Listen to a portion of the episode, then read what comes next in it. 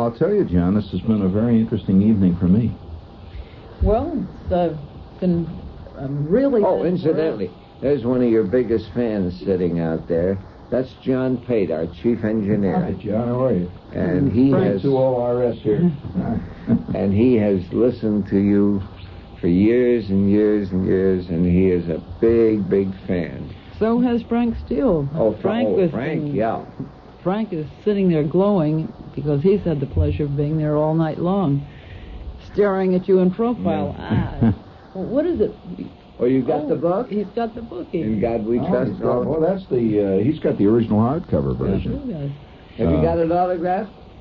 He's about to. You'll be, bring it in. You'll I'll be delighted to autograph. You know, I was so pleased when uh, they brought out uh, Wanda and In God We Trust, the sister volumes. You know this Yeah. Dolphin thing, and uh, I. Uh, it's been in the recent years. It's been used in uh, most universities, you know, in American lit courses and so on. And I, I uh, got a funny letter. What's the matter? I got a very funny letter the other day. A kid wrote me a letter and he says, I'm in this American Lit course. And he said, uh, they just gave us an exam on In God We Trust. All others pay cash. And he says, he said, I thought you'd like to see it. And here was this, this mimeographed exam that, uh, you know, when all done, it was about 50 questions like, uh, uh, what is meant in chapter 5 by this expression, and what do you think the author meant by this? Uh, you know, a typical exam. And I, I looked at the exam, see, remember I wrote the book, so he says, I wonder what kind of a grade you'd get on it. So I looked at the exam and I went down and I, I, I filled out all the stuff. And I realized I failed an exam on my own work. I got 67 on the test. The book you Are wrote you, are you pretty good in, in funny. library sales? Oh yeah, yeah. In fact, uh, probably it's hard to say. See, the Dolphin edition, which is a different thing from the hardcover edition, the Dolphin edition is not a uh, is not a standard paperback. It's what Yeah. they call a library university big. It's a big Right. paperback. It's a four dollar paperback. You know, with, a, with the slick cover. And in It's uh, like Cirker puts out in Dover publications. yeah. Bind, Yeah, well, binding and all. Right, it's the kind of thing that Yeah. they buy uh, if you go to a college bookstore, you know, for a, for a for a text and so Yeah. on, and it's a real fine edition. But in this uh, in this another thing, Lee just handed me a note. I should tell you about this. That uh, I had a fantastic thing happen to me recently as a result of this book of of uh, Wanda Hickey. I got a call from the medical department uh, of uh, the University of West Virginia, and we began a conversation uh, through, by the mail, and it turns out that the psychiatric division there uses Wanda Hickey and In God We Trust in their psychiatric work with teenagers for a number of reasons. Uh, they, uh, they, uh, the kids read this, people who are closed within themselves, particularly kids who tend to draw within themselves, and they, they give them this to read, and the psychiatrist then begins to work with them. We're using these stories as a premise rather than to talk about this kid's life. They talk about the life of the kids in this book. Uh-huh. You see, and it opens them all up, and so they were really interested in that because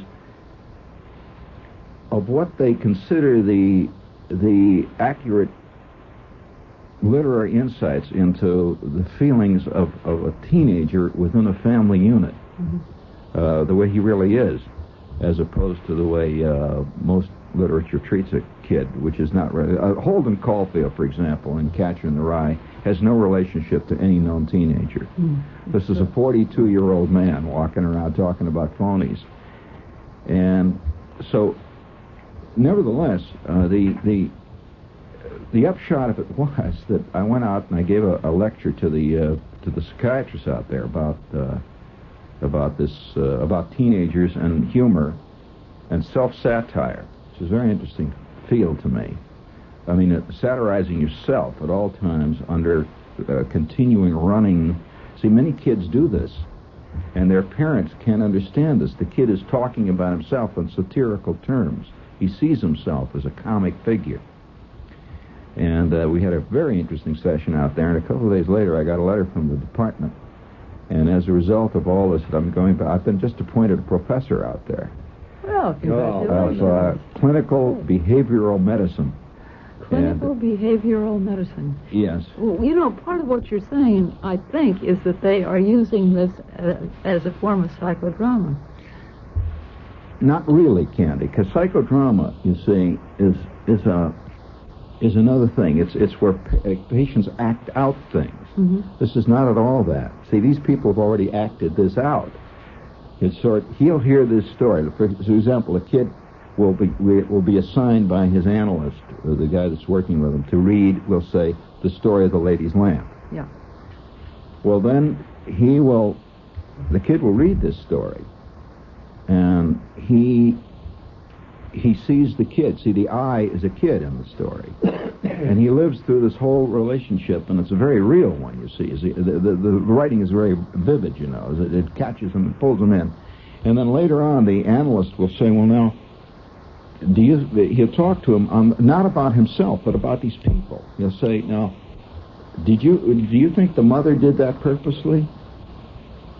And um, do you think that the you know he'll- and, and the next thing you know the kid's talking about the mothers, and he's talking about the kid, and almost immediately he relates that then to his mother and his brother, and the next thing you know it all starts coming out, and the the these these uh, these stories, particularly in God We Trust, has been used extensively in the uh, psychiatric world.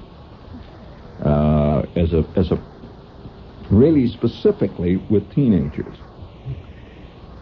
not not older people. Older people uh, often will listen. To, you notice this woman called in and she said it was a touching story.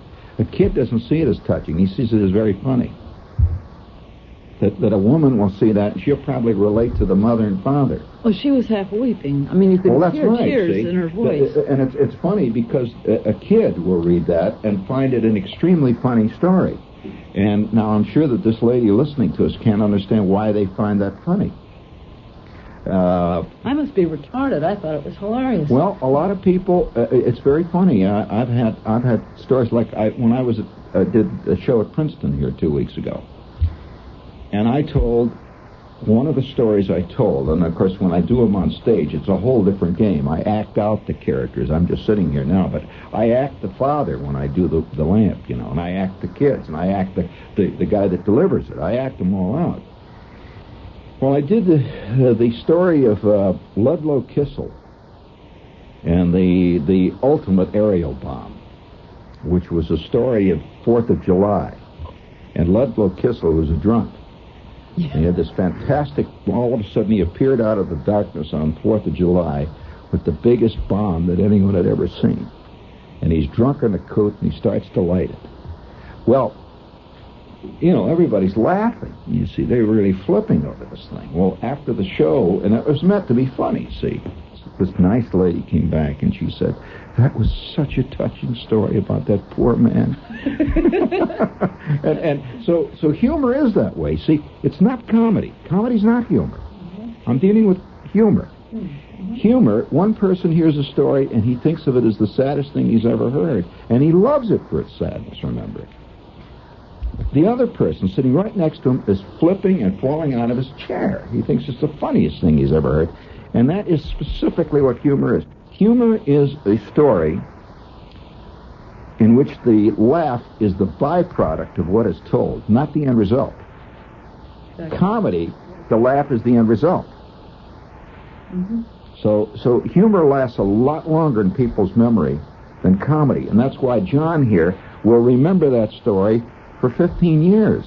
It really, it, it's made a, a, a true impression. Comedy doesn't. You can't remember one thing George Carlin said last week. You can, you think it's funny as hell. You're sitting there laughing, and, and two days later you say, "Well, what did he say?" Well, I can't tell you, but he's really great. Uh, you, you know, who can, you know, who? But comedy is is is is is is is, is very very perishable. If you've ever listened to a Mort Sahl record, they're unintelligible. Of the days when he was big during the, you know, the Eisenhower period, they, just are meaningless. But you read Mark Twain, hundred years ago, And that stuff is right on. So humor is universal. Comedy is very perishable and only of the moment. Uh, Robert Klein will be forgotten in two years.